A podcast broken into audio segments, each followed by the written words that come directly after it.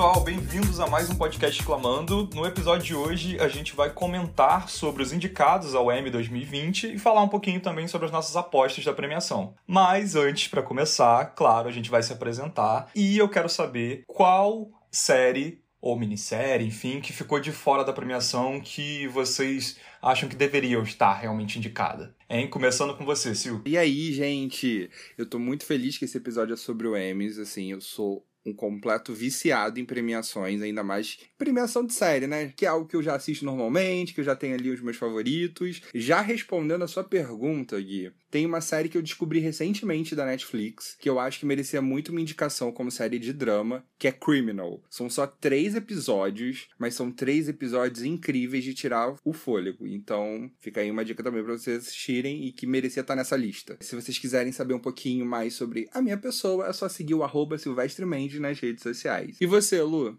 Ai, Sil, adorei tua indicação. Eu não conhecia essa série, tenho que admitir. Mas eu sinceramente achei que você ia falar a série que eu tô pensando aqui, que eu acho que foi muito injustiçada por não ter recebido a indicação na categoria de melhor série de drama, que é nada menos que Euforia. A sensação da HBO que todo mundo fala nas redes sociais, todo mundo fica aclamando a nossa querida Zendaya, que tá indicada como melhor atriz. A gente vai falar sobre isso daqui a pouquinho. E eu sou apaixonada por Euforia, recomendo a todo mundo. Quem tem acesso à HBO, você consegue ver no Now, consegue ver na HBO Go e nos canais da HBO é maravilhosa. Não percam essa dica também para quem ainda não assistiu, é muito, muito, muito boa. E quem quiser me seguir lá no Twitter, já sabe, é arroba, arroba Lu. E você, Marlon, o que, é que você achou? Qual é a sua série que deveria entrar nas listas de indicados e não foi? Oi, gente. Bom, é, esse ano eu achei os indicados. Achei a lista boa, é, mas acho que a gente assistiu tanta coisa por conta da pandemia que é normal acreditar que alguma série muito boa deveria ter entrado e acabou sendo esnobada. Eu vou trazer uma série que é um pouco novidade. Pelo menos assim, as pessoas que me conhecem provavelmente não sabem que eu gostei tanto dela quanto, quanto de fato eu gostei, que é Em Defesa de Jacob.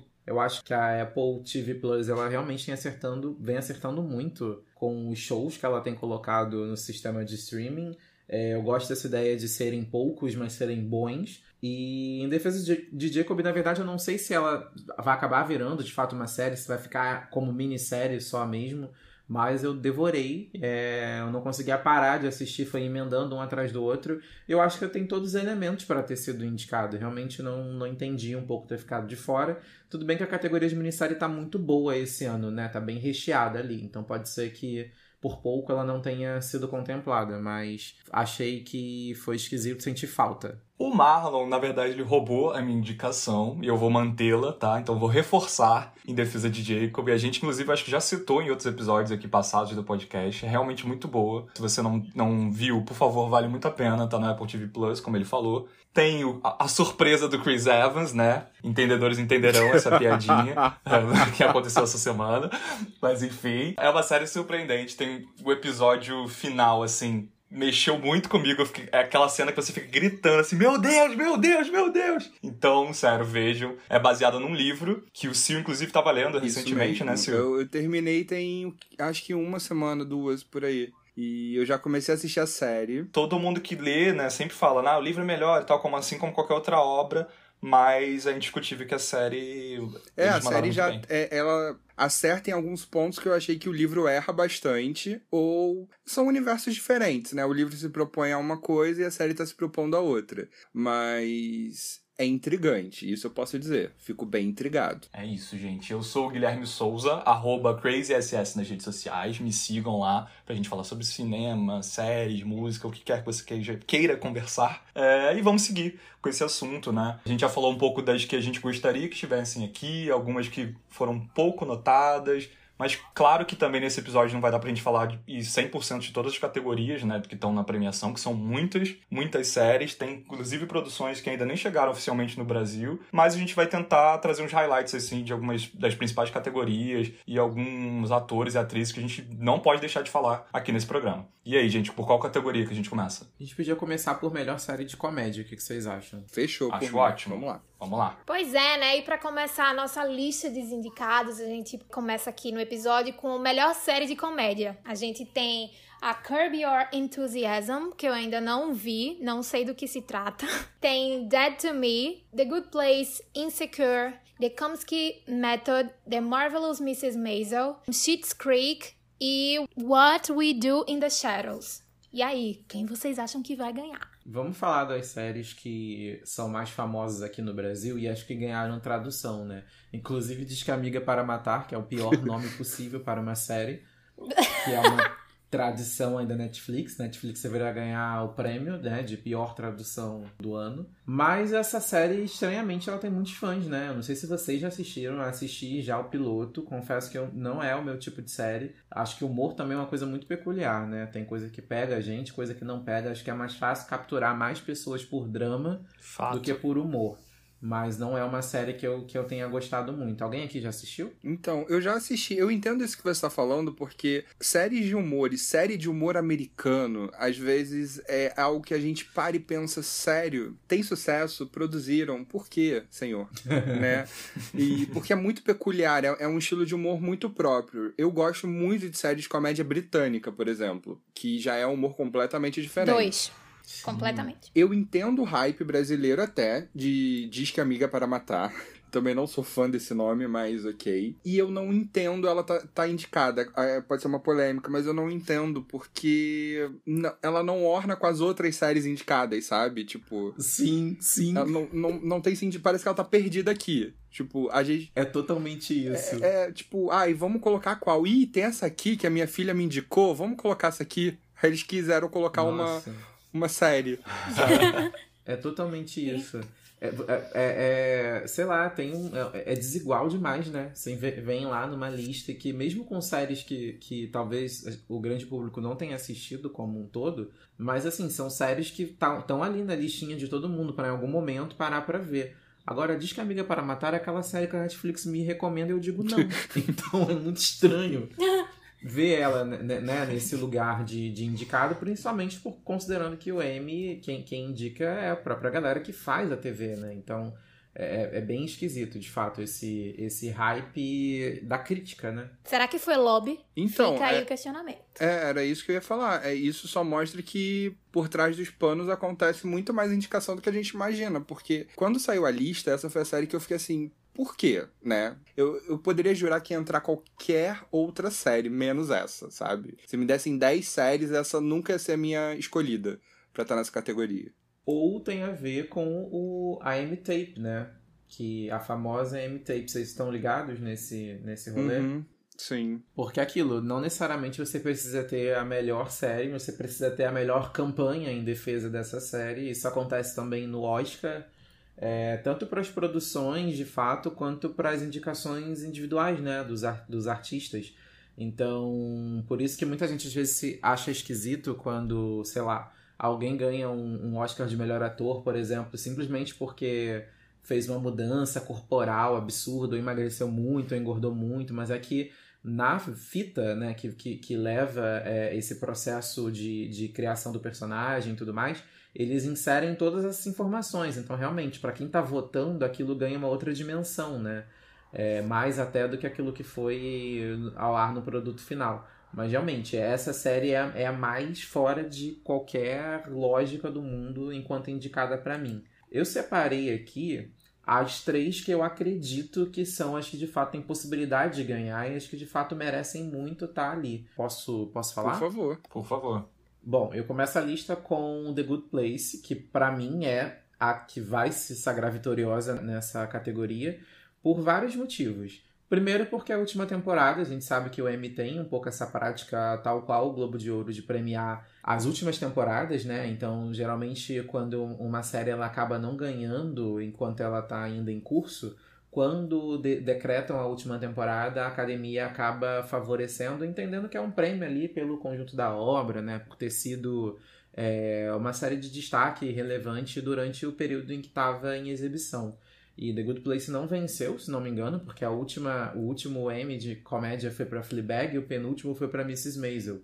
Então, eu acho que faz muito sentido ela tá nessa, nessa categoria e faz sentido que, que vença também. E o final é muito bom, né? Se vocês pararem para pensar, sem dar nenhum spoiler aqui, mas só pensando em séries de comédia como um todo, eu acho que The Good Place ocupa um pouco esse lugar das grandes séries de comédia. E não necessariamente as grandes séries de comédia são as mais engraçadas. Uhum.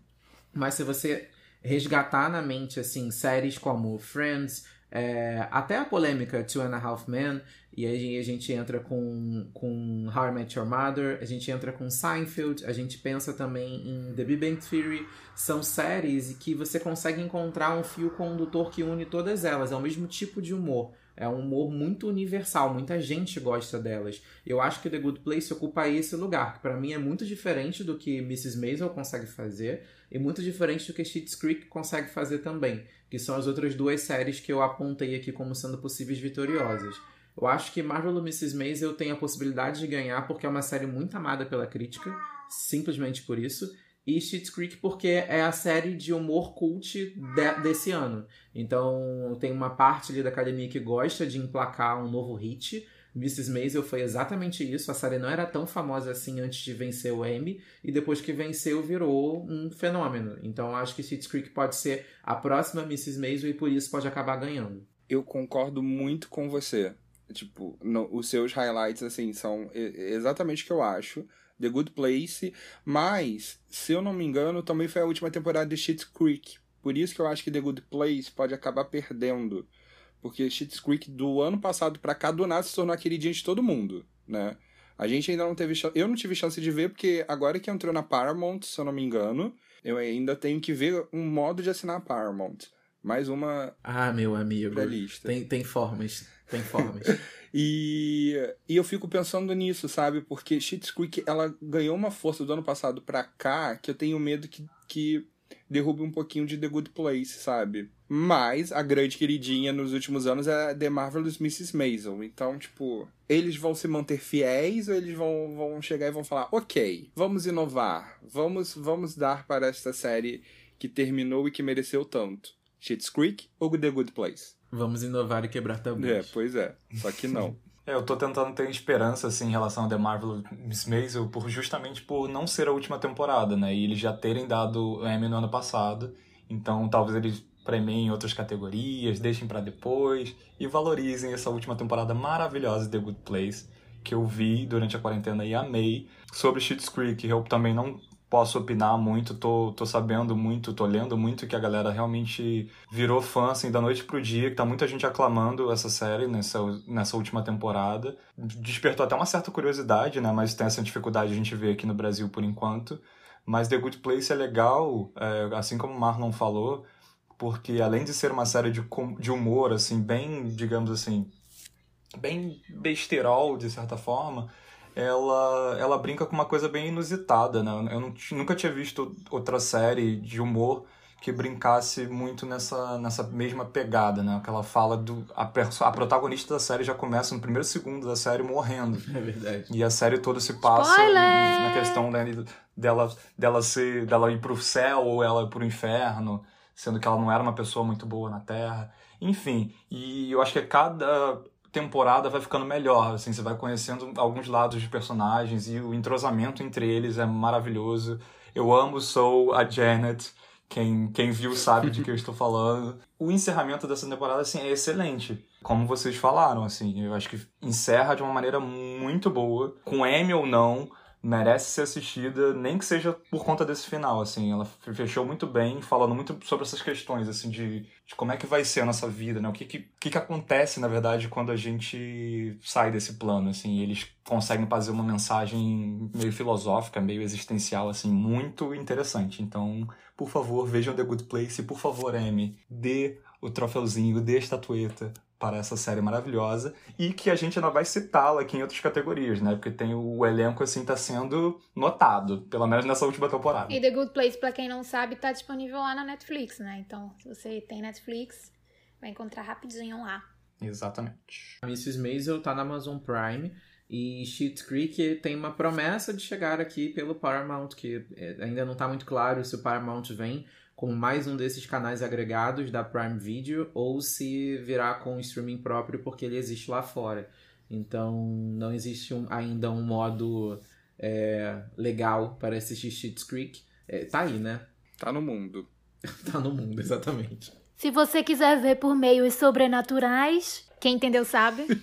eu, eu sonhei, eu sonhei com a temporada toda. Eu dormia Olha e aí, aí. eu assisti o episódio no sonho. E aí foi ótimo Olha aí. consumir assim esse conteúdo. Tirando os sonhos de todos vocês, vamos seguir com a próxima categoria. Vamos seguir nessa toada e falar sobre ator em série de comédia? Por favor, que a gente já termina de aclamar meu The Good Place, que merece. Hum, olha Vamos aí. começar por ator. Fala aí, Sil, quem são os indicados? Então vamos lá. Temos o Anthony Anderson por Blackish, Don Chadley por Black Monday, Ted Danson por The Good Place, Michael Douglas por O Método Kominsky, Eugene Levi por Schitt's Creek e Rami Youssef por Remy. E aí, o que, que vocês acham?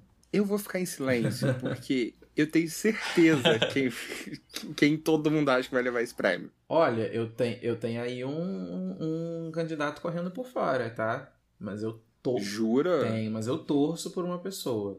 Eu torço pelo Ted Danson, né, gente? Hum, É o que eu imaginei. Acho que aqui todo mundo, né, tá na torcida um pouquinho pro Ted, mas a gente conhece um pouquinho, né, dos, dos votantes do Emmy, e eu não duvido nada deles darem o prêmio pro Michael. Exatamente. Nosso querido MD. Jura? Eu acho. Eu acho Eita. que é uma coisa.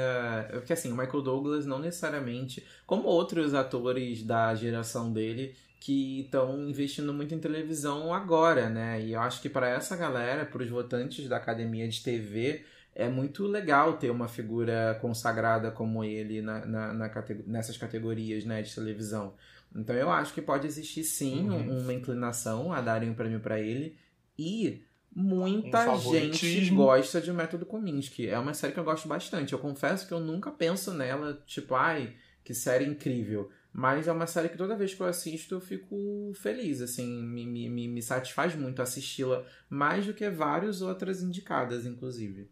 É, isso aí foi uma surpresa pra mim. Eu achava que vocês três iriam falar Ted Danson. Não, mas eu acho que é o entendeu? Ted Danson. Pra mim, o Michael Douglas é ali uma possibilidade. É o azarão, sabe?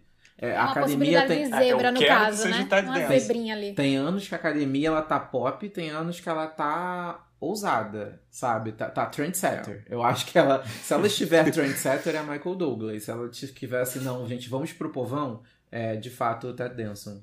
É, eu tô me apegando a, a exatamente o que a gente falou na categoria anterior. Assim, eu tô me apegando, assim, espero que na hora de votar eles levem em conta toda essa história que tinha, ah, mas é a última temporada, né? Vamos dar esse prêmiozinho pra ele, porque não vai ter mais a continuação da série. E realmente, assim, o Ted Danson é indiscutível que ele tá muito bom, assim, o papel dele de, de Michael na série é muito bom, assim, do início ao fim. E ele é um ator também das antigas, tem uma obra, assim, vasta. Ok, que pode não ser o maior destaque do universo, mas eu acho que ele merece sim, gente. É, uma coisa que conta muito a favor do Ted Danson, na verdade, é o fato de ele ter sido muito. de- Dele, ele ficou muito em, em- em voga no, no último ano, né? E isso acaba contando muitas vezes. Até tava assistindo no vídeo que a Carol Moreira fez com a Mikan essa semana, falando sobre o Emmy, inclusive, que ela cita que o Ted Danson, gente, ele foi preso em uma daquelas manifestações é, Sim! das mudanças climáticas junto com a Jane Fonda, sabe? Maravilhosos! Ele teve uma vida particular, né, é, é, pessoal, muito movimentada também nesse, nesse período.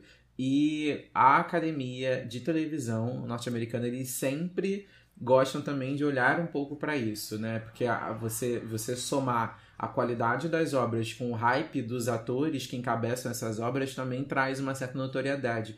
Então, eu acho que pode acabar ficando na mão dele o prêmio por todos esses fatores por ser uma série muito famosa, por ser um ator muito famoso, por ter ser um cara que tá em voga. Última temporada da série, então assim, são muitas E pela academia estar tentando, né, levantar bandeiras da militância. também. Uhum. Uhum. Eu concordo com vocês, mas é, eu acho também que vocês tocaram num ponto que é bem importante também. É que volta e meia a gente vê em algumas premiações certas coisas nostálgicas voltarem e serem aclamadas e até uma arte erudita ser aclamada também, que foi, por exemplo, eu sei que são academias diferentes, mas é porque foi o exemplo que me veio à cabeça agora. Quando Shape of Water, que é A Forma da Água, ganhou o melhor filme, que eles fizeram toda aquela aclamação pro Guillermo del Toro e tudo mais. Na época, quando eu assisti o filme, e até hoje, não foi um dos não é um dos melhores filmes que eu já vi na minha vida, assim. É uma, uma opinião. Mas a gente também já viu, por exemplo, quando La La Land venceu várias categorias do Oscar também, porque fazia toda uma ode à era de ouro de Hollywood e tudo mais, aquela coisa toda. Tudo bem que não levou o melhor filme, porque Moonlight acabou vencendo, graças a Deus.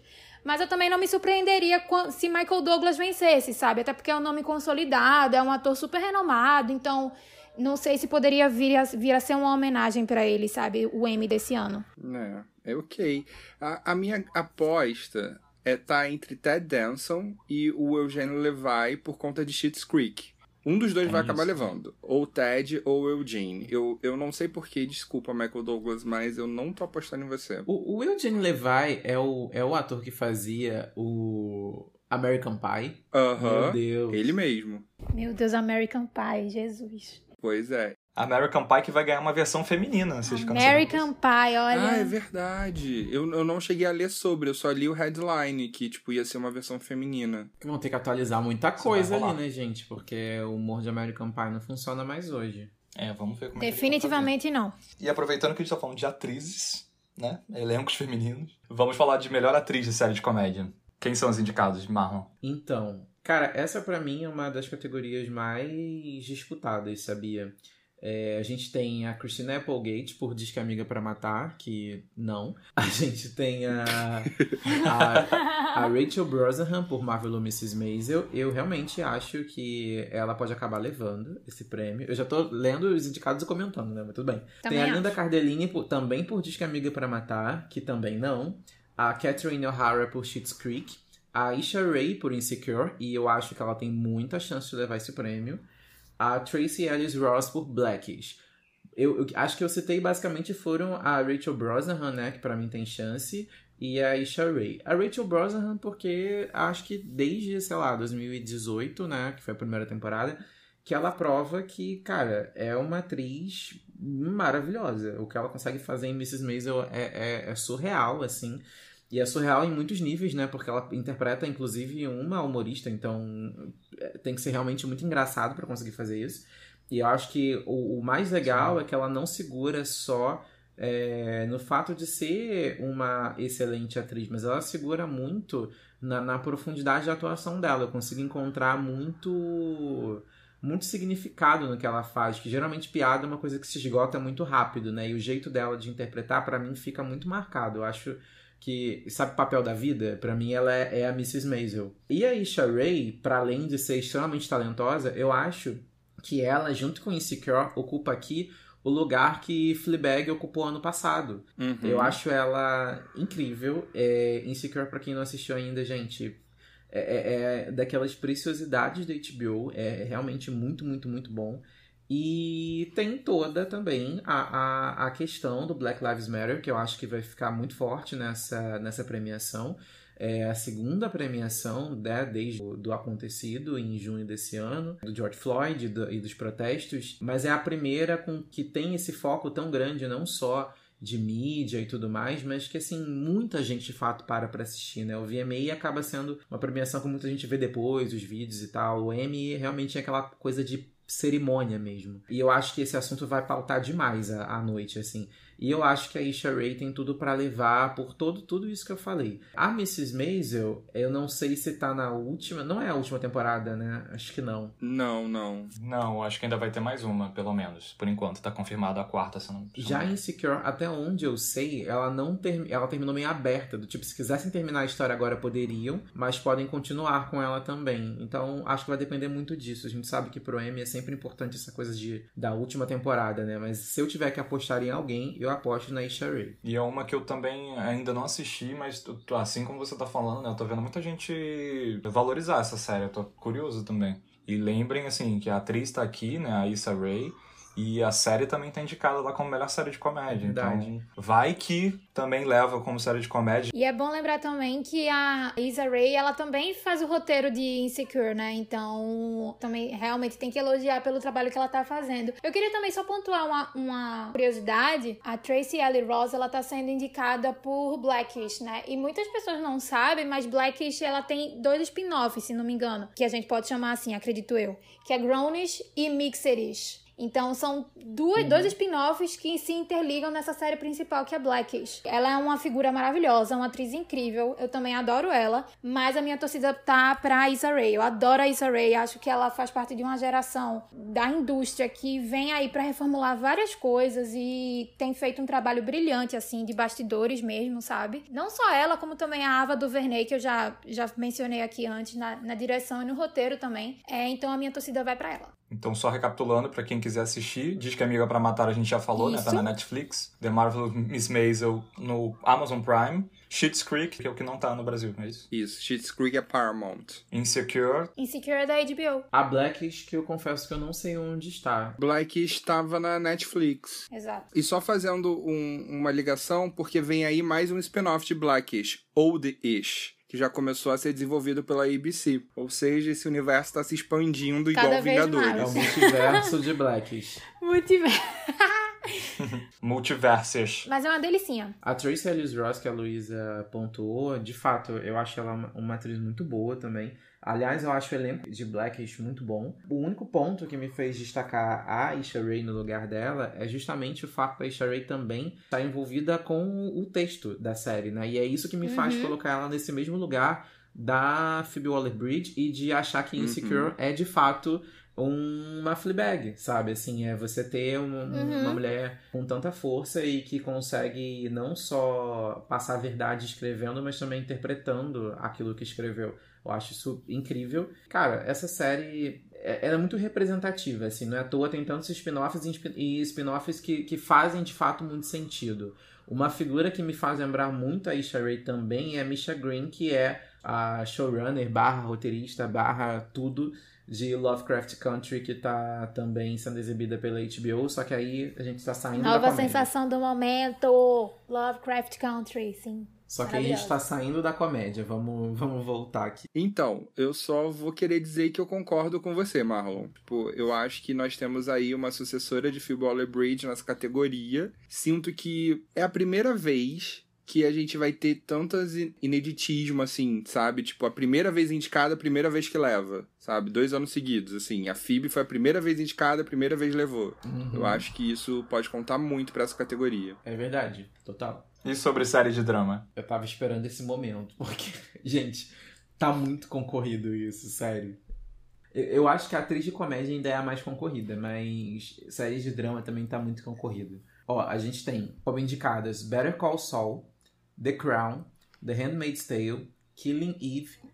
The Mandalorian, Ozark, Stranger Things e Succession.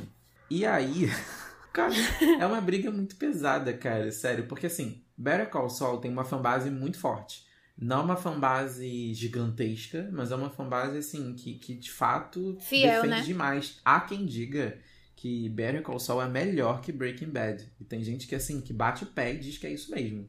Uau! Eu acho uma série muito competente, de verdade. Não fui fisgado por ela, assim, sabe? Tipo, eu gosto muito, mas tem outras preferidas nessa lista. The Crown é aquela coisa ame ou odeie. Cara, eu não consigo gostar. eu sei a importância da série, assim como o Dalton Abbey eu também não consigo gostar, mas eu sei da importância da série. Desculpa, gente, verdades sendo ditas aqui. Mas, cara, é uma produção gigantesca, é uma produção assim. É, é aquela brincadeira, né? Que eu acho que até a Luísa chegou a fazer. Qu- Quem a, quem a Netflix vai cancelar pra pagar os custos Olha. The Crown? E é isso, cara. Só aproveitando sua fala pra incluir esse parêntese, porque é, é, é uma piada, assim, que tem nas redes sociais, mas que é muito verdade, tá, gente? Assim, a produção de The Crown, como o Marlon tá falando, e tá falando, assim, 100% coerente, porque é uma parada muito cara. Porque as, as alocações de onde são gravadas, né, a série, são de fato da família da coroa britânica. Então, assim, tem muitas joias que são alugadas, que são da, pertencem à coroa britânica, muito figurino. A produção da série em si é extremamente cara. Tem, assim, chegou num determinado ano, acho que dois anos atrás, que The Crown chegou até a ser mais caro que Game of Thrones. Então, assim, se a gente for levar em conta que Game of Thrones teve toda a revolução tecnológica de efeitos visuais e tal, de, dos episódios, assim, porque, querendo ou não, a gente mexia com dragões, né? Daenerys mexia com dragões. Então, é, você pegar uma série que não precisa desses efeitos todos e ainda ser extremamente caro é, é bizarro, assim. Então, só pra gente fazer uma pequena lista. É, Annie com E foi cancelada. The Oa foi cancelada, Designated Survival foi cancelada, The Society foi cancelada, isso tudo da Netflix, tá?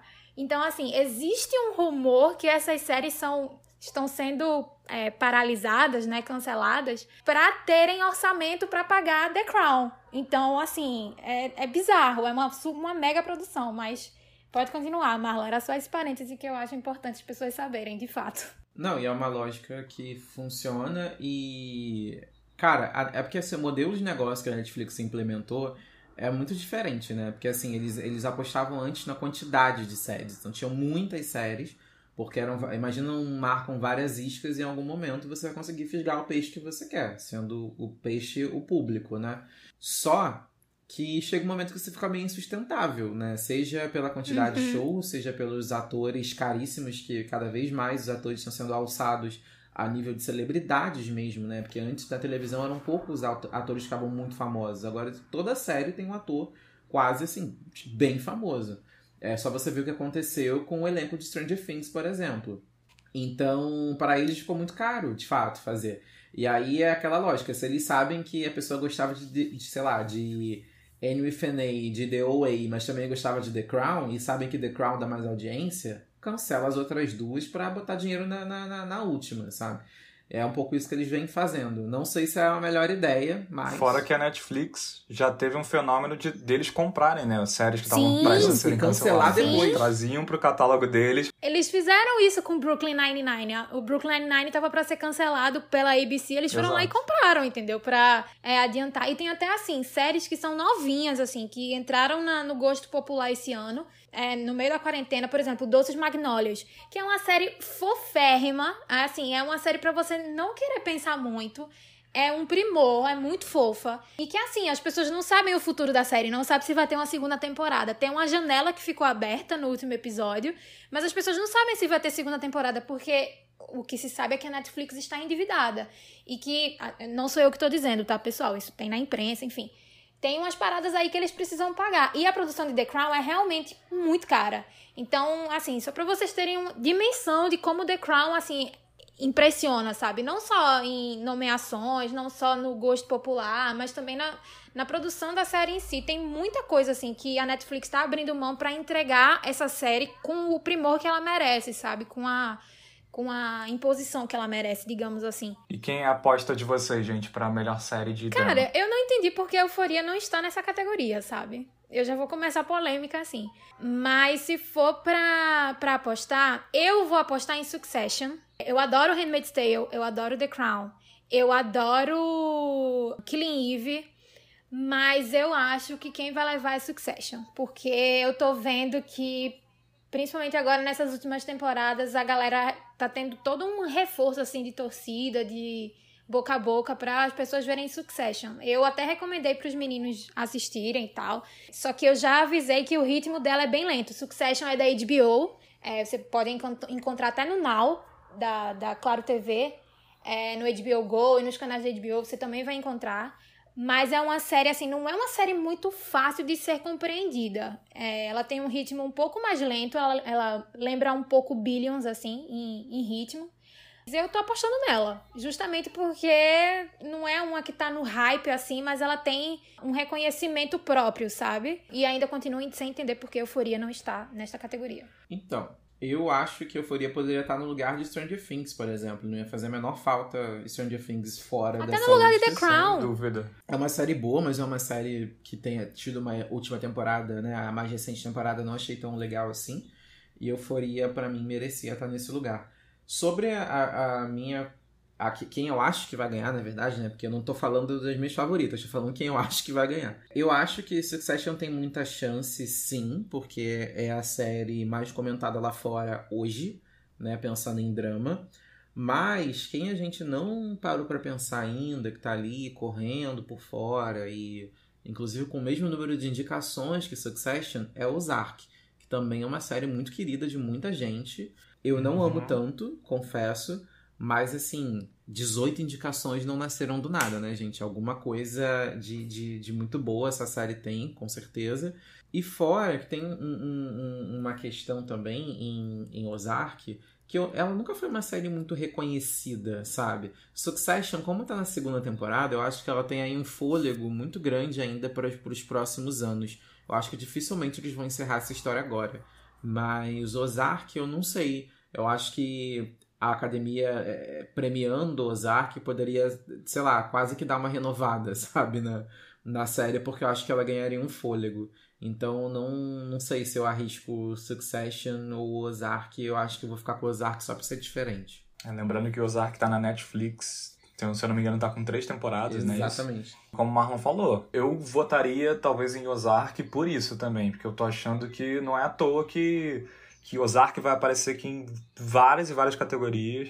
Então, olhos abertos. Gostaria, assim como a Lu falou, também vou defender essa bandeira aqui, que eu acho super injusto Euforia não estar aqui. Euforia, que é uma série da HBO, é protagonizada pela Zendaya, maravilhosa, que está indicada, pelo menos ela Melhor foi atriz, indicada, hein? né? Melhor Ao atriz, inclusive, categoria principal, tô muito orgulhosa dela. E a série é muito, é uma minissérie, na verdade, né? Muito amarradinha, com uma história bem forte e uma estética muito incrível, assim, a trilha sonora é impecável, então tinha que estar tá aqui. Então, sei lá, The Handmaid's Tale também tá aqui, é muito boa, mas eu confesso que eu não vi a última a temporada. Última temporada não foi Muita boa. gente fala que a série tá se repetindo, tá, tá perdendo um pouco a graça, mas tem uma história toca, que toca nos pontos, eu acho muito relevante, né, pro, pro momento atual que a gente vive no mundo, por N questões políticas, sociais e, e afins. Então tem esse lado também da academia gostar, né, de de, de valorizar essas questões. Mas eu acho que esse ano The Handmaid's Tale não tá com essa bola toda. Tem aqui, né? A gente falou The Mandalorian também, que ainda não chegou no Brasil. Disney Plus corre aqui, tá quase chegando. É, lá fora falam pra caramba, né? De The Mandalorian. A crítica, falou super bem quando estreou os episódios é, lá nos Estados Unidos. Eu tô louco pra ver, é do universo de Star Wars, então deve realmente ser interessante. Mas eu vou com o Marlon e vou votar em Ozark. E você, Sil? Então, eu adorei essa análise que você fez agora sobre The Mandalorian, porque, gente, desculpa, The Mandalorian não tá aqui por nada, sabe? Disney Plus vai querer levar um prêmio sim no seu primeiro ano. Então, não duvido nada desse prêmio vir aí pra The Mandalorian, sabe?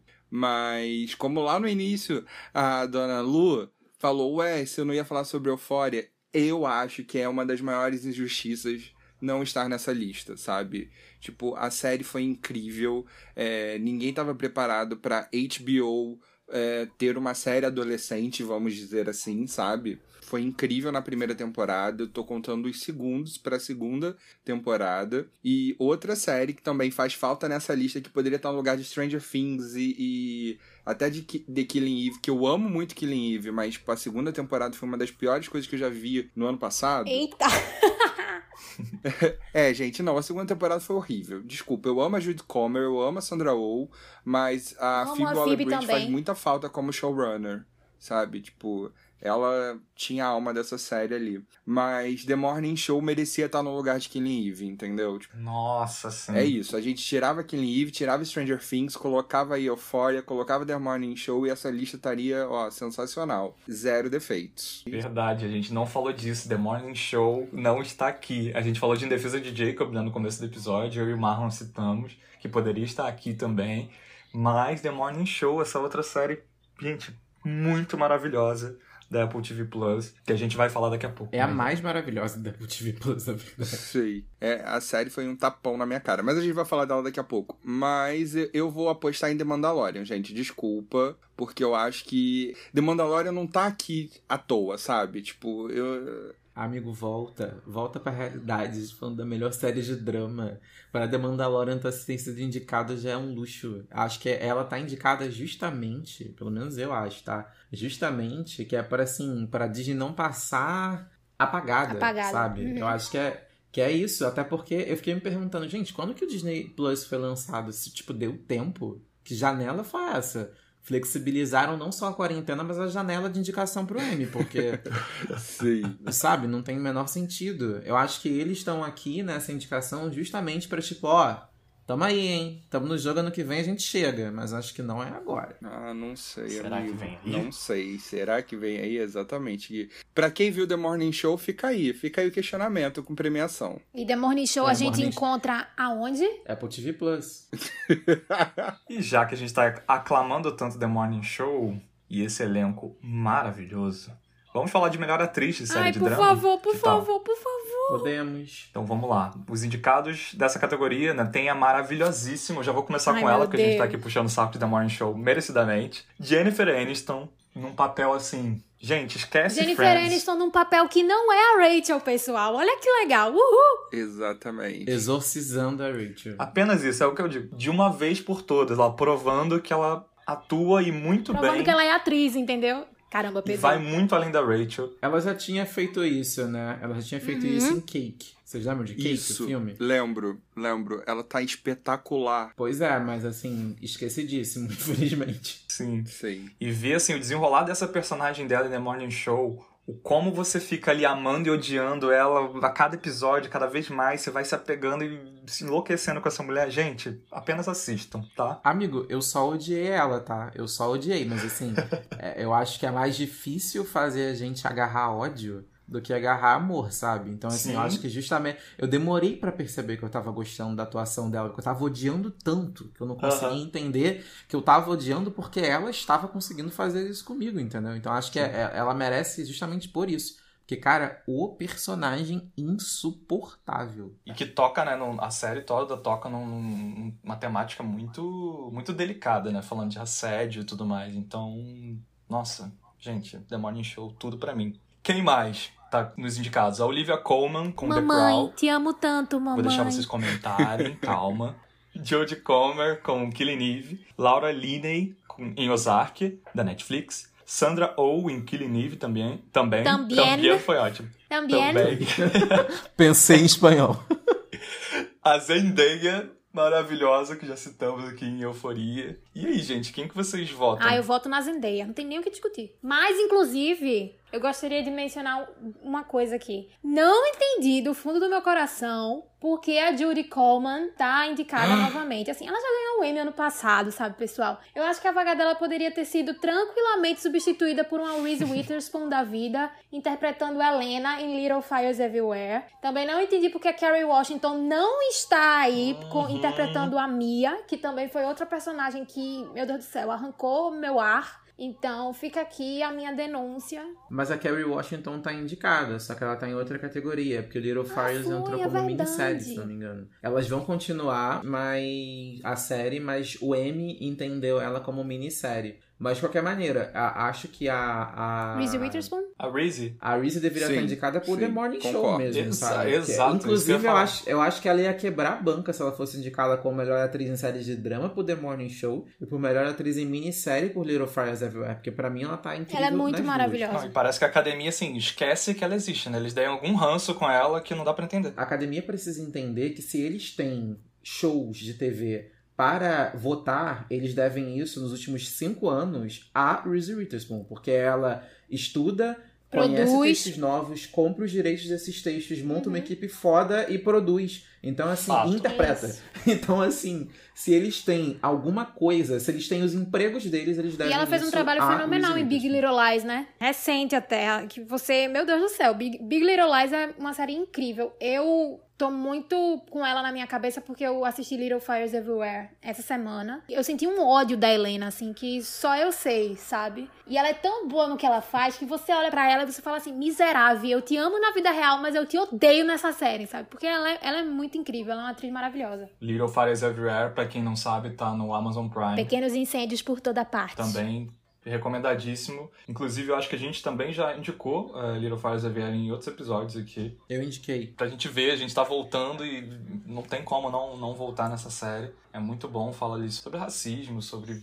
questões de classe, enfim. Maravilhoso, o elenco todo impecável. Até as crianças eu acho que atuam super bem. Eu gosto muito de, dessa série como um todo. Dessa minissérie, né? Barra série, enfim. Eu vou falar, é o seguinte, eu entendo, eu entendo todo o mundo que tá indicado e, e, como a Lu falou, faltou aqui indicação. Eu dava o prêmio pra Zendaya, pra Sandra Oh, pra Laura Linney, pra Jude Comer, pra Olivia Colman, pra Jennifer Aniston, porque todas estão incríveis assim, é sensacional. Acho que a Zendaya merece por, por Euphoria, porque pelo conjunto da obra, sabe? É a primeira protagonista dela, assim, tipo, é, pra quem não lembra, ela fazia uma série lá na Nick, algum tempo atrás. Ah, no, no Disney Channel.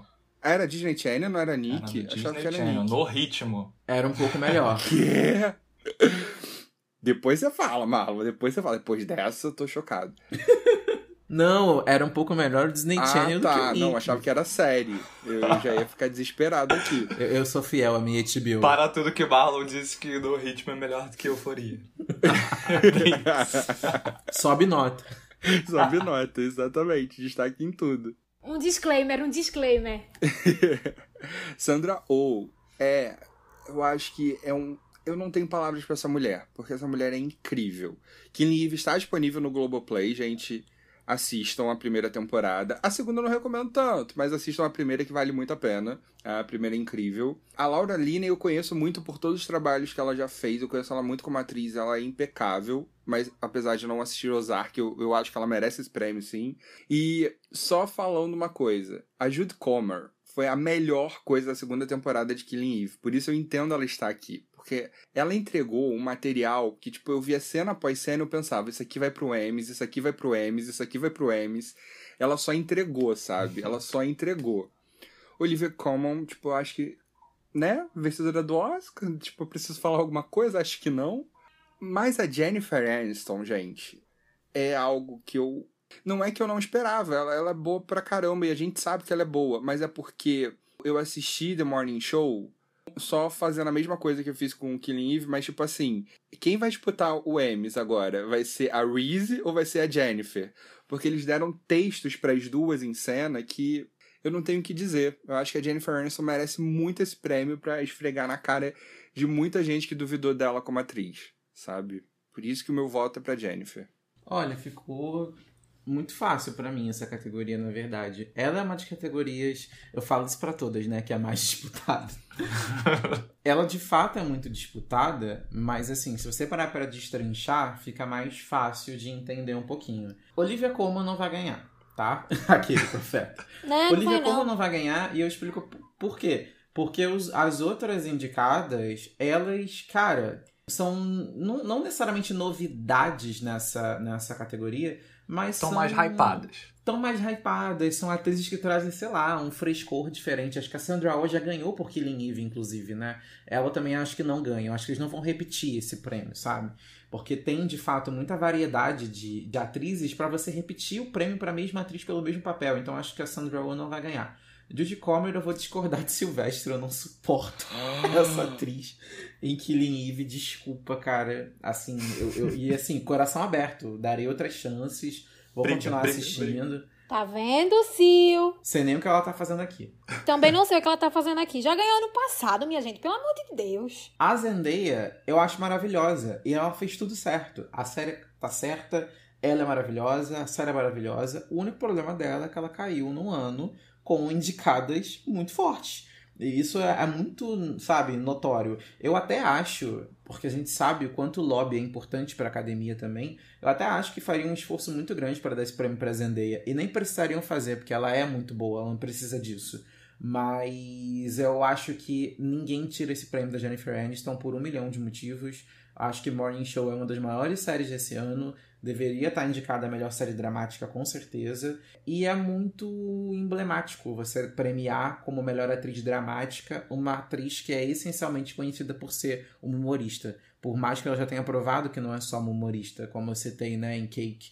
Então eu acho que para eles dar esse prêmio para Jennifer Aniston realmente vai ser, sei lá, vai ser um, um, muito representativo assim.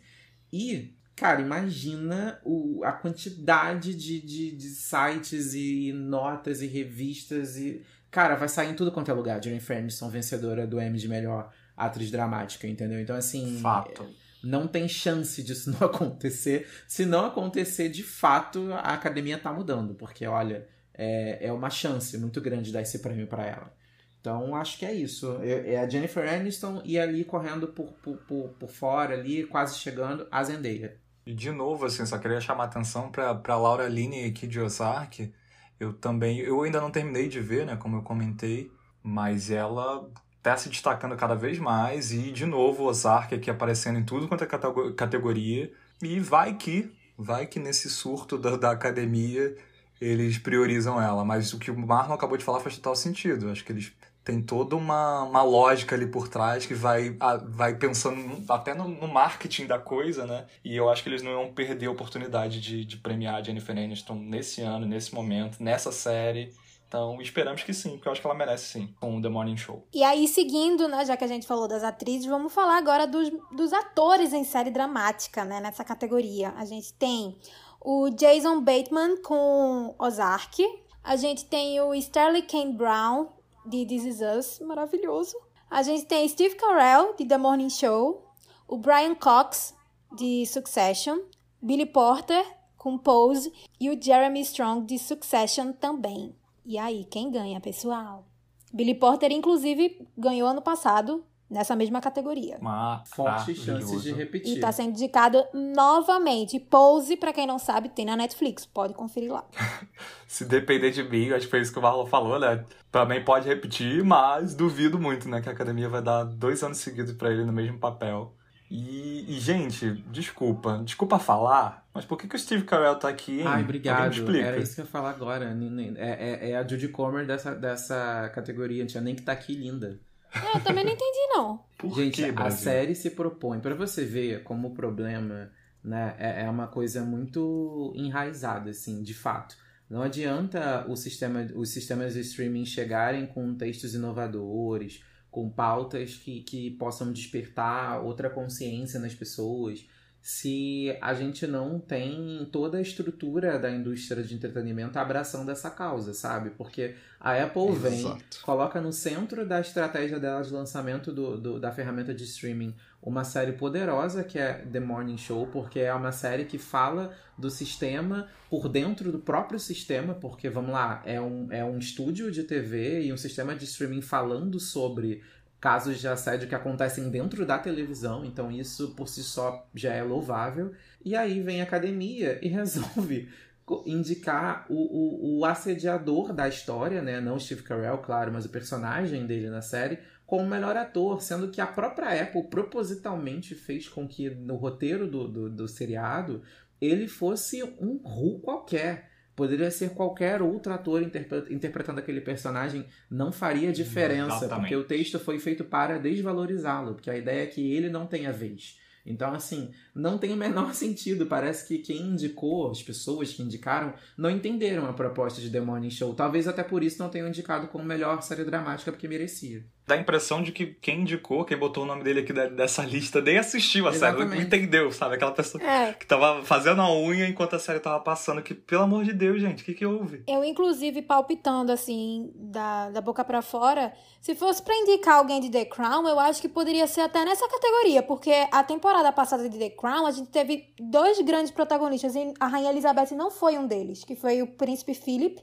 e Charles, que a gente conheceu um pouco mais a vida pessoal mesmo de cada um, os anseios, as dores de cada um. Então, assim, se fosse para colocar uma pessoa no lugar do Steve Carell, eu mencionaria o Tobias Menzies, que fez o Príncipe Philip, que ele tá com uma, uma interpretação maravilhosa em The Crown. Ou o Josh O'Connor, que fez o Príncipe Charles. Então, fica aqui o meu palpite dessa troca. Mas eu não sei quem vai ganhar, honestamente. Acho que o Billy Porter não vai ganhar, apesar de eu adorá-lo, porque ele já ganhou ano passado. Acho que o Sterling K. Brown também, acho que não, não vai sair vitorioso. E ele é um, uma das pessoas, assim, um dos meus atores favoritos. E eu amo This Is Us. Mas eu não sei, eu, eu tô entre o Jason Bateman de Ozark, que eu acho que pode ser uma cartada, assim, de surpresa, que pode acontecer ou o Brian Cox de Succession. Eu, eu realmente não tenho um alvo certeiro, não, nessa categoria. Só tenho o meu palpite É, de troca. Que, que Succession tá, tá com dois nomes aqui nessa, nessa indicação, nessa categoria. E essa série que vem sendo bastante aclamada lá fora, como a gente já citou. O Jason Bateman, que de novo representando Ozark, tá em tudo. Todas as categorias tem sempre Ozark aqui no meio. Ele é o protagonista da série. Eu lembro muito dele, assim, pelo menos nas minhas lembranças. Posso estar falando besteira, por favor, me corrijam. Mas eu lembro muito dele em papéis de filmes de comédia. Sim, sim. Assim, filmes meio Sessão da Tarde. E aqui é uma série bem mais densa, né? Muita gente compara, inclusive, com Breaking Bad. O personagem dele ali envolvido com uma máfia e tudo mais. Então, é, é também ele provando um outro lado, assim, de atuação. Mas não sei, eu, eu confesso que nessa categoria eu tô bem perdido. Então, assim, se fosse chutar, apostar, eu talvez apostaria nele. Justamente por ver ao longo de toda a premiação esse ano esse favoritismo com o Ozark. E você, Sil? Olha, essa é uma categoria que eu acho que eu deixo a estatueta ali no meio e falo pra todo mundo. Quem pegar primeiro levou, sabe? Porque, tipo, eu não faço ideia. Porque eu, eu acho que o Billy não leva porque ele levou ano passado. Eu fico muito na dúvida do porquê o Steve Carell, gente. Assim, eu se fosse indicar um, um homem de The Morning Show, eu, eu indicaria o Billy, o Billy Crudup, que ele fazia o Corey, o, o chefe da emissora, sabe? Sim, sim. Sim. Ele é, um- ele é um coringa. O personagem dele é um coringa. Ele fala tudo rindo. É, é um cara que tá ali, que faz todas as situações acontecerem. Ele foi incrível no personagem dele, sabe? Total. Mas o Steve Carell, olha aqui, eu fico pensando. Ou eles tiveram esse pensamento que a gente teve da Jennifer, do tipo, pô, ele é um ator de comédia que tá se desafiando num papel de drama. E eles quiseram valorizar isso. Ou então, realmente, eles, eles viram o The Morning Show como uma grande tapa na cara deles. E eles falaram: ah, é? Não vai ser série de drama. E eu vou indicar o Steve Carell sim, porque a gente entendeu o que vocês estavam falando pra gente. Sabe? Como, é. como academia e tal. Esse foi uma forma deles serem desaforados. Pois é, mas eu nem acho que o Steve Carell tem esse, essa mesma trajetória que a Jennifer, porque no cinema, pelo menos, ele já tá bem famoso por fazer drama também, né? Inclusive teve um período aí, há uns 3, 4 anos atrás, que ano após ano ele era indicado como o melhor ator de cinema. Ele fez é, é, é, alguns filmes nessa pegada um pouco. não necessariamente Scorsese, Ah, é Fox, Fox Trot. Era Fox Trot. Sim, sim, sim, exatamente. Então, assim, esse cara já se provou como um bom ator de drama. Eu acho o Steve Carell, inclusive, talvez melhor fazendo drama do que humor, para ser bem sincero. Então, eu não entendi de verdade, uma coisa muito, muito surreal essa indicação dele. Esse perso ele foi excelente fazendo um, um personagem que não era pra acontecer. Ele fez até a grande aposta, não foi no cinema? Fez a grande aposta, exatamente. Então, assim, não sei, não, não- realmente não, não fez muito sentido essa indicação dele.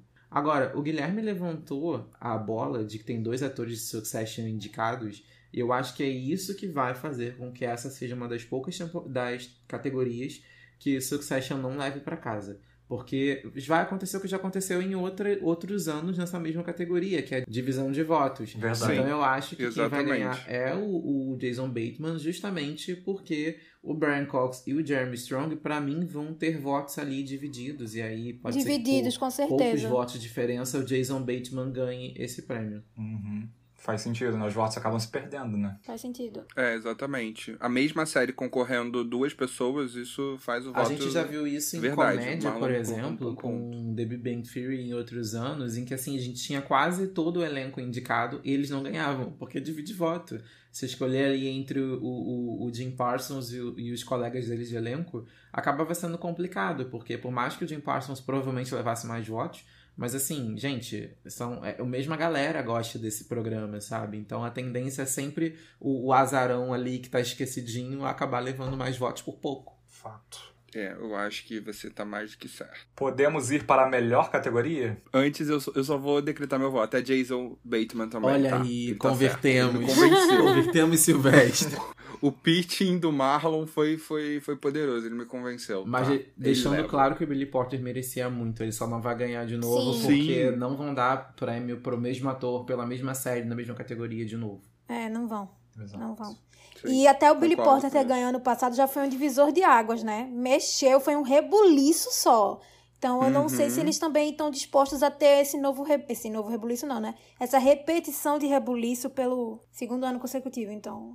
Mas ele é maravilhoso. Eu não sei como é que vai ser esse ano a cerimônia em si, mas se tiver tapete vermelho e se eles estiverem lá, cara, eu, eu tô mais curioso pra saber qual vai ser o figurino do Billy Porter Sim. do que necessariamente Sim, vai ser o se Met ele vai ganhar ou não. Eu tava pensando do nisso, tapete sabe? Que o até onde Gala. eu sei, pelo que eles anunciaram, é que a premiação esse ano vai ser virtual, né? Por conta da, da pandemia. Então eu não sei se eles vão fazer uma espécie de tapete vermelho como fizeram agora no VMA, que fizeram um tapete vermelho meio fake, né? Usar um chroma key, sei lá. É cada uma, sei lá, do quintal da sua casa, do estúdio, não sei de que forma que eles vão fazer isso.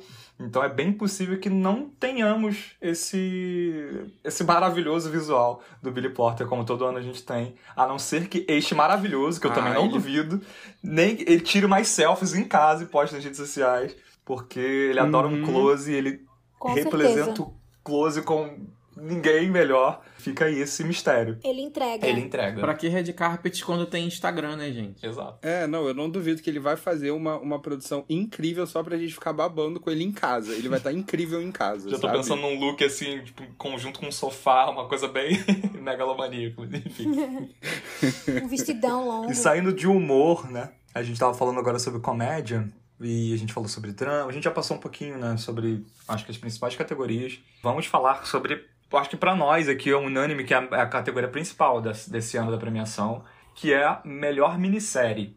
Eu vou falar aqui os indicados e no final eu vou destacar um ponto que eu espero que todos tenham é, reparado. E os indicados de melhor minissérie são Little Fires Everywhere, que a gente já falou aqui, que tá no Amazon Prime, maravilhoso. Mrs. America, da Hulu, aqui no Brasil parece que vai ser disponibilizado pela Fox Premium e pelo canal Fox.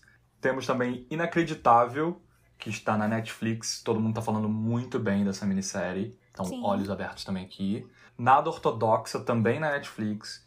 Não vi ninguém falar mal de Nada Ortodoxa até hoje. Minha mãe Tá na minha amou. lista pra eu ver, eu preciso maratonar antes de- da premiação, que é no dia 20. E o Watchmen, que Marlon e a gente já citou aqui também em outros episódios, aclamadíssimo, está no HBO. Quem é a aposta de vocês? Ah, só uma coisa, que é o que eu tava guardando aqui pra falar logo após os indicados. Reparem que todas essas cinco minisséries que a gente citou aqui são protagonizadas por mulheres. Eu queria deixar isso em destaque aqui, eu achei esse- achei essa informação bem legal. E quem vocês apostam?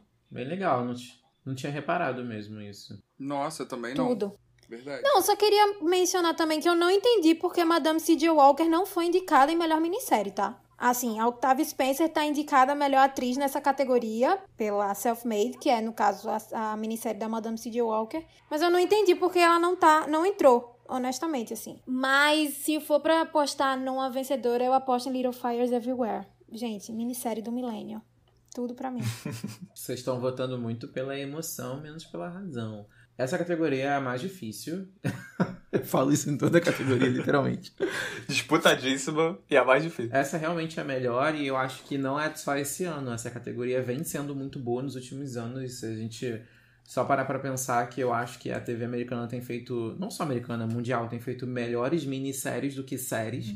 É, acho que as histórias se fecham melhor em minisséries. Só lembrar que a gente teve Years and Years recentemente, que assim, Chernobyl. gente, Chernobyl, que de varreu o M. Do, do, do milênio. Pegou, varreu o M. Todas as, ca- praticamente todas as, as categorias que Chernobyl estava indicada, levou. Então, assim, tudo. E aí, esse ano, a gente tem duas que pra mim, de fato, são as. Não só as queridinhas, mas são de fato as que fizeram mais barulho é, na, na imprensa e, enfim.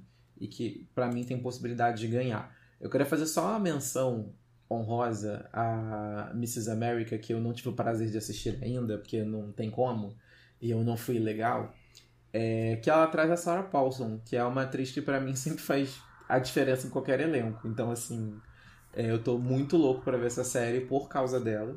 Pra mim faz sentido ela estar indicada só por ter Kate Blanchett e Sarah Paulson no elenco. Tô imaginando essas duas juntas. Pra mim é, é inédito, pelo menos eu acho. Mas enfim, acho que eu acho realmente que tem possibilidade de ganhar é Little Fires Everywhere e Watchmen. Little Fires Everywhere não vai ganhar só porque, primeiro, vai deixar de ser minissérie porque vão fazer continuação. Então, eu acho que essa indicação foi muito representativa, mas eu acho que eles não dariam um prêmio como minissérie sabendo que no ano seguinte podem indicar de novo esse show, né? Porque teoricamente melhor minissérie só concorre e só pode ganhar uma vez. Nem com, com o ano que a gente está vivendo, que teve toda essa questão em voga, assim, mais do que nunca com Black Lives Matter, você não acha que, que isso poderia... Não. Não, porque aí eles vão dar o prêmio pra Watchmen. É, exatamente, É, também exato, acho. porque que é outra Faz que tá aqui nesse sentido. páreo que também tem toda essa questão. O Watchmen é a maior indicada do ano, tá? É, a HBO, inclusive, pintou isso no, no HBO Go. Você abre o HBO Go e vem o Watchmen na sua cara, gritando maior indicada do ano, não sei quantos dezenas de, de, de indicações da UM 2020. E, cara, não é à toa, é uma série incrível. É, eu fiquei apaixonado, realmente, não conseguia parar de ver. O que eu acho mais legal de Watchmen é que eles conseguiram pegar uma história baseada num quadrinho que não é, não é apenas um quadrinho, até é ruim falar assim, vamos usar o termo que eles gostam, que é uma HQ, que inclusive foi eleita pela revista Time um dos melhores 100 romances do mundo. Então, assim, é o único quadrinho que entrou nessa lista. Tem vários textos super aclamados que não entraram nessa lista e o Watchmen tá lá pela relevância dela, sabe? Então, pegaram esse, esse texto base, pegaram muito do que tem no filme de Watchmen também e nas palavras aí da, da própria galera envolvida na produção do, do- da, da- dessa, dessa minissérie, fizeram um remix disso tudo, é, englobando também muito da temática racial de hoje, né? Então, assim, a gente não tá, não tá nesse momento, a série não se passa no momento presente pra gente, mas tem muita coisa do que a gente vive hoje. E, cara, é um primor de seriado, né, gente? Cada coisa que aparece na tela faz muito sentido, assim, é, é incrível de ver. E é uma série pop que também tem um ar cult. Eu acho que isso é a cara da academia, sabe? Você consegue popularizar um produto dando um prêmio pra ele, mas você sabe a carga cult que tem ali dentro. E é muito grande, assim, é um show de referências. É... E Regina King encabeçando elenco, isso já é motivo. Não, não dá, não tem como tirar esse prêmio de Watchmen. Outro ponto, né, eu, eu destaquei aqui que todas são protagonizadas por mulheres, mas acho que mais do que nunca isso está virando também frequente é, a cada ano no Emmy, mas é, a categoria de melhor minissérie está destacando todas as séries que levantam pautas muito interessantes, né? A gente falou que de Little Fires Everywhere, mas Inacreditável, que também tá na minha lista para eu ver, fala, se eu não me engano, sobre um caso real de uma menina, né, que foi assediada, enfim, tem toda uma questão nada ortodoxa aqui também, com questões de uma comunidade intro- introduzida ali numa outra cultura. O Watchmen que o Marlon falou, o Mrs. America também fala muito sobre feminismo. Então, é uma categoria muito maneira, né? E, e- e muito necessária. É, eu só queria perguntar uma, uma coisa. Bater o martelo sobre a segunda temporada de Little Fires? Olha, amigo, se bater o martelo de fato, ninguém pode te dizer, mas assim, eu já, já, já li em algumas publicações que não costumam errar, então acho que vem aí, de fato. Não é a doutora Adélia, mas vem aí. Eu não queria que viesse aí, não, sabia? Tá, tudo bem. Eu queria que terminasse do jeitinho que terminou. De É. verdade mesmo. Não sei se precisa de uma segunda temporada. Honestamente. Pois é, geralmente eu não gosto quando isso, tipo, do nada vão renovar só porque fez o sucesso que fez, sabe? Tipo, de minissérie vira série. Isso eu, eu tenho um pouco Big de Little. Lies, tudo bem? Mas tá. É, exatamente, foi a lembrança que eu tive, né? Então, eu concordo com tudo que o Marlon falou sobre o Watchmen. Eu acho que o Watchmen, ele é a grande série indicada da noite, sabe? Eu sinto que ela tem esse peso muito grande, apesar de Little Fires ter vindo com um elo mais sentimental. Acho que, assim, Little Fires acaba é, tocando num, num outro ponto com muitas pessoas, sabe?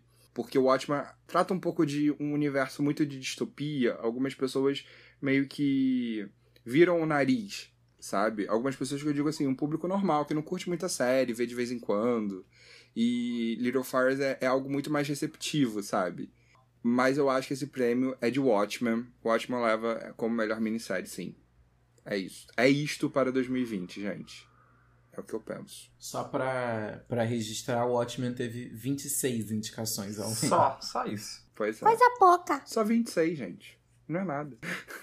Só queria dizer que aqui eu fui sur- é, surpreendido positivamente. é, Por favor, fãs de Ryan Murphy não me matem, mas é porque eu jurava que Hollywood estaria na, como melhor minissérie.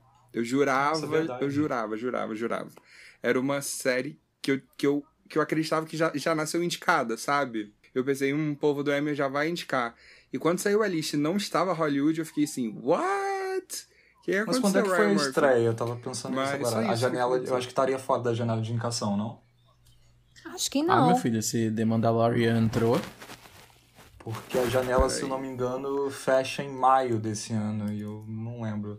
Eu tô tão confuso, gente. Quem não tá né, em 2020? Eu tô perdido no tempo, gente. Não sei. Sim. Eu acho que Hollywood conseguiria entrar sim. Acho que foi antes. Acho que foi em É, a maio. série estreou dia 1 de maio. Se Mandalorian tá aí, era obrigação indicar Hollywood. a Netflix que não pagou pra indicarem isso que aconteceu. Não molhou a mão. Bom, mas uma coisa que chama muita atenção são os streamings de fato dominando, né? Esse cenário que, há, sei lá, há uma década pelo menos atrás ficava completamente na mão do, dos estúdios de TV, de fato. É, e não dos sistemas de streaming que viraram estúdios de TV. E aí a gente tem a Netflix liderando com 160 indicações no total. Eu confesso que eu não consigo entender muito de onde vem esse número todo, porque eu acho que a Netflix tem cada vez mais errado na, na, nas produções dela. Ou pelo menos não são as produções originais Netflix acho que me chamam tanta atenção. Então, sei lá, acho muito esquisito. Diferente disso, tem a HBO com 107 indicações, que é a segundo sistema de streaming com maior número de indicações. Mas a HBO, por outro lado, aposta em poucos shows, né? São pouquíssimos shows assim que estreiam na HBO. Só que são sempre muito bons. Então, assim, eles dão um tiro certo, que é um pouco a estratégia que a, que a Apple TV Plus tem tentado e que, para mim, tem conseguido mas 107 indicações com as poucas séries que estreiam, eu acho um número assim absurdo. E em grande parte isso se deve a Watchmen, né, que tem 26 para essa conta. Eu acho que o streaming tá meio que mostrando todo o seu poder, mas eu sinto que a HBO, com a, o número de Watchmen, de indicações de Watchmen, e também com a força que Succession ganhou do ano passado para cá, tá mostrando uma coisa pra Netflix não é o número de séries que se produz, mas a qualidade de séries que se produz. Disse tudo, Sil. Total. Se você pensar que com duas séries, que é, que é Succession e Watchmen, a HBO somou 46 indicações das 107 que ela teve no total, sabe? Esse número é, é muito absurdo. É muita Exatamente, coisa. pra você ver, tipo, dominando a noite praticamente, sabe? Tipo, é isso. E já que a gente tá falando de minissérie, né, vamos aqui a melhor atriz em série limitada ou filme pra TV. A gente tem a Kate Blanchett por Mrs. America. A gente tem a Shira Haas por Nada Ortodoxa. A gente tem mãezinha Regina King por Watchmen. a gente tem Octavia Spencer por Self-Made, que é a história da Madame C.J. Walker, como eu já falei há um tempinho atrás. E a gente tem a, a maravilhosa Rainha Suprema Carrie Washington por Little Fires Everywhere. Quem vocês acham que vai vencer? Eu voto em Regina King. É isto. Eu vou polemizar. Eu acho que a Regina King não vai ganhar. Acho que vai ganhar a Carrie Washington por Little Fires Everywhere. É, não que a Regina não mereça, muito pelo contrário. Para mim, a Regina talvez não seja a melhor coisa de Watchmen, que para mim é o texto e a direção. Mas para mim, a Carrie Washington é a melhor coisa de Little Fires, entendeu? Então acho que dentro da categoria, talvez ela seja, ela saia vitoriosa por isso. Eu também vou com o Little Fires Everywhere. Eu também voto na Carrie Washington. E aí, melhor ator, finalizando, o Jeremy Irons, de Watchmen. A gente tem Hugh Jackman por Bad Education. Paul Mescal por Normal People. E o Jeremy Pope, que é a indicação de Hollywood. Sil acabou de falar que não, a minissérie não estava indicada na categoria, mas está aqui de melhor ator. E, encerrando, a gente tem o Mark Ruffalo por I Know This Much Is True. E aí, quem vocês acham que vai levar a estatueta? Olha, muita gente tá elogiando muito o Mark Ruffalo por I Know This Much Is True. Dizem que ele tá incrível, que ele faz irmãos gêmeos, então ele teve um, uma janela de tempo, ele gravou como um irmão, aí teve uma janela de tempo para mudar fisicamente para gravar como outro irmão. Nossa. Então, eu acho que ele pode levar esse prêmio. Lembrando viu? que essa categoria, diferente das outras, né, que a gente citou, concorre, né, não só minissérie, mas filmes pra TV também. Cara, vai ter uma zebrinha aí. Eu acho que o Paul Mescal vai levar por Normal People. Por achar que sempre precisa ter essas categorias em que o Emmy vai lá e premia essas séries ou minisséries não tão. Eu não digo hypadas, que eu acho que o Normal People tá hypado, assim, mas, mas, é, mas são Tá. menores, né? Perto da, da- das demais, assim. Eu acho que seria balela dar pro Jeremy Irons, eu acho que ele não é essencial em Watchmen. Na verdade, eu não sei nem porque ele tá aqui, indicado. Eu não assisti Bad Education, então não sei, enfim, se o Hugh Jackman tá bem ou não. Do que eu assisti, que foi Hollywood, Normal People e Watchmen, eu acho que, pela mesma lógica de atriz em série limitada, eu acho que o Paul Mescal ele, é- ele, é- ele é maior em, em Normal People do que outras coisas que a história traz. Então, pra mim, ele merecia esse prêmio. O Jeremy Pope, ele divide ali o protagonismo de Hollywood com tanta gente talentosa também que eu não sei é, medir até que ponto ele de fato é o melhor ator nem daquela série, que dirá da categoria. né? Pois é, eu tô nessa mesma questão. Nessa categoria, poucos dos, dos títulos aqui eu, eu assisti, então eu tenderia a votar em Hollywood, mas a mesma coisa, o Jeremy Paul, pra mim, ele atua muito bem, tá um papel mu- muito importante ali na série, mas são tantos personagens tão importantes, tantos personagens se destacam e se complementam tanto, que eu fico tipo, gente, não sei se dentre todos que estão ali, eu iria no Jeremy Paul pra- pra indicar, sabe? Então, estou realmente indeciso, mas eu torço para Hollywood. E para encerrar o episódio, vocês têm alguma outra série, alguma indicação que vocês consigam relacionar com o Emmy? Qual seria? Olha, eu tô bem feliz que essa semana, na verdade, a semana passada, chegou no catálogo do Globoplay The New Adventures of Old Christine, que é uma das minhas sitcoms favoritas da vida. Tipo, que eu assistia época do ensino médio e tal, sabe?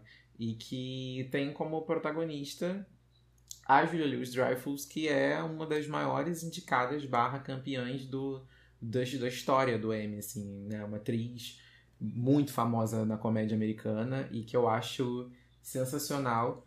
E a história de Christine é muito legal, porque na verdade é uma. Ela é uma. Não é exatamente uma anti-heroína. É uma anti-heroína, ela faz muita coisa errada, mas ela é boa pessoa. Só que ela acabou de passar por um processo de divórcio, tem um filho de 9 anos na primeira temporada, o, o Richie. O marido dela, o Richard, ele casa, na verdade não casa, ele começa a namorar uma mulher muito mais nova do que ela e que também se chama Christine. Então, automaticamente, todo o ciclo de amigos e família ali passam a chamar a nova namorada do ex-marido dela de nova Christine e ela vira, passa a ser, consequentemente, a velha Christine. Por isso, The New Adventures of Old Christine. E, gente, sério, o poder da Julia Louis-Dreyfus como, como humorista é, é gigantesco, assim. Ela consegue fazer graça em cenas em que ela não tá nem falando, ela só tá olhando pra, pra, pra câmera, tá atuando só com gestual, sabe? É, é muito, muito engraçado. E chegaram as cinco temporadas completas no Globoplay, então é excelente para quem quiser maratonar, 20 minutinhos de episódio. E quem tem, né, aí problemas com filme, com séries legendadas, muita gente não gosta de, a gente tem que entender isso, principalmente aqui no Brasil, né? Não gosta de legenda. A dublagem de The New Adventures of Old Christine é sensacional. Eu, é tanto que eu que gosto de ver filmes e séries com áudio original, e para mim tanto faz, porque eu gosto tanto da voz da própria Julia quanto a dublagem. A dublagem é muito, muito boa mesmo. Desses casos que não tem problema assistir dublado, que vai ser engraçado do mesmo jeito. E aproveitando a recomendação de Marlon, né, que ele falou da Julia Louis-Dreyfus, eu também preciso dizer aqui que eu sou apaixonada por VIP. Muitas pessoas já assistiram VIP. Na verdade, é uma série que, que é da HBO, tá disponível no HBO Go e também no Now, pra quem tem a Claro TV. E é uma série de comédia maravilhosa. Ela te prende do início ao fim. A Julia tá interpretando a senadora Celina, que tem a, a oportunidade de servir os Estados Unidos como vice-presidente, só que ela vai fazer de tudo para tomar o comando do país. E é absolutamente tudo. É, durante o período de VIP, a Julia teve alguns percalços na vida dela, ela enfrentou um câncer até. Só que ela é uma atriz maravilhosa, ela interpreta a senadora, que é a vice-presidente, né? Interpreta de uma forma incrível, você morre de rir do início ao fim. As primeiras temporadas são maravilhosas, então fica aqui a minha recomendação aproveitando esse gancho. Assistam VIP, é tudo de bom. E eu também vou recomendar. Não, mentira, brincadeira.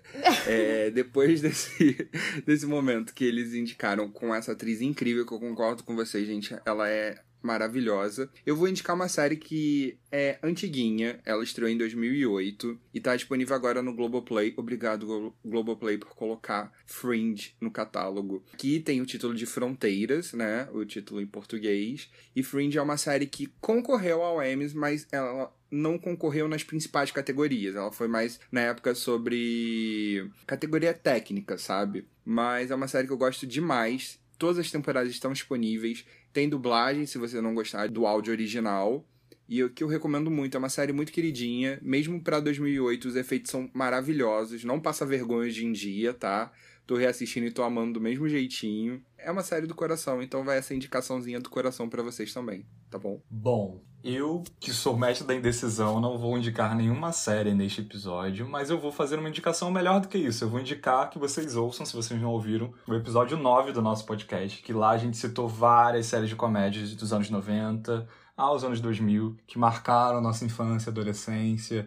Então tá lá e vai, volta lá que você vai ouvir um pouco dos, das séries que eu gostava e que ainda gosto, né, até hoje, mas eu não vou comentar aqui. É isso, gente. Muito obrigado por mais um episódio. Espero que vocês tenham gostado, a gente comentando aqui um pouquinho dos indicados ao Emmy. Lembrem que a premiação rola agora no dia 20. Então, será que a gente acertou? Será que a gente não acertou? Será que fez sentido o que a gente falou? Um beijo, me sigam nas redes sociais, crazyss. Sigam o Exclamando né, nas redes sociais, por favor, no Twitter, no Instagram. Falem com a gente. Mandem também suas apostas para o M 2020 reclama se a gente esqueceu de alguém muito importante aqui, por que não? Nosso arroba é exclamando, sem o ezinho, então exclamando. Você consegue ouvir os episódios anteriores, os futuros episódios, em todos os streams. A gente está no Spotify, no Deezer, no Apple Podcasts, Google Podcasts, no Tidal. Futuramente mais streams por aí. Você encontra a gente no nosso site também, no exclamando.com podcast.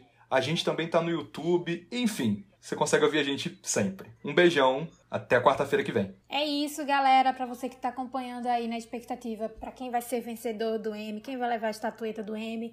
Escuta esse episódio, depois diz pra gente se a gente acertou, se a gente não acertou, quais são as suas apostas.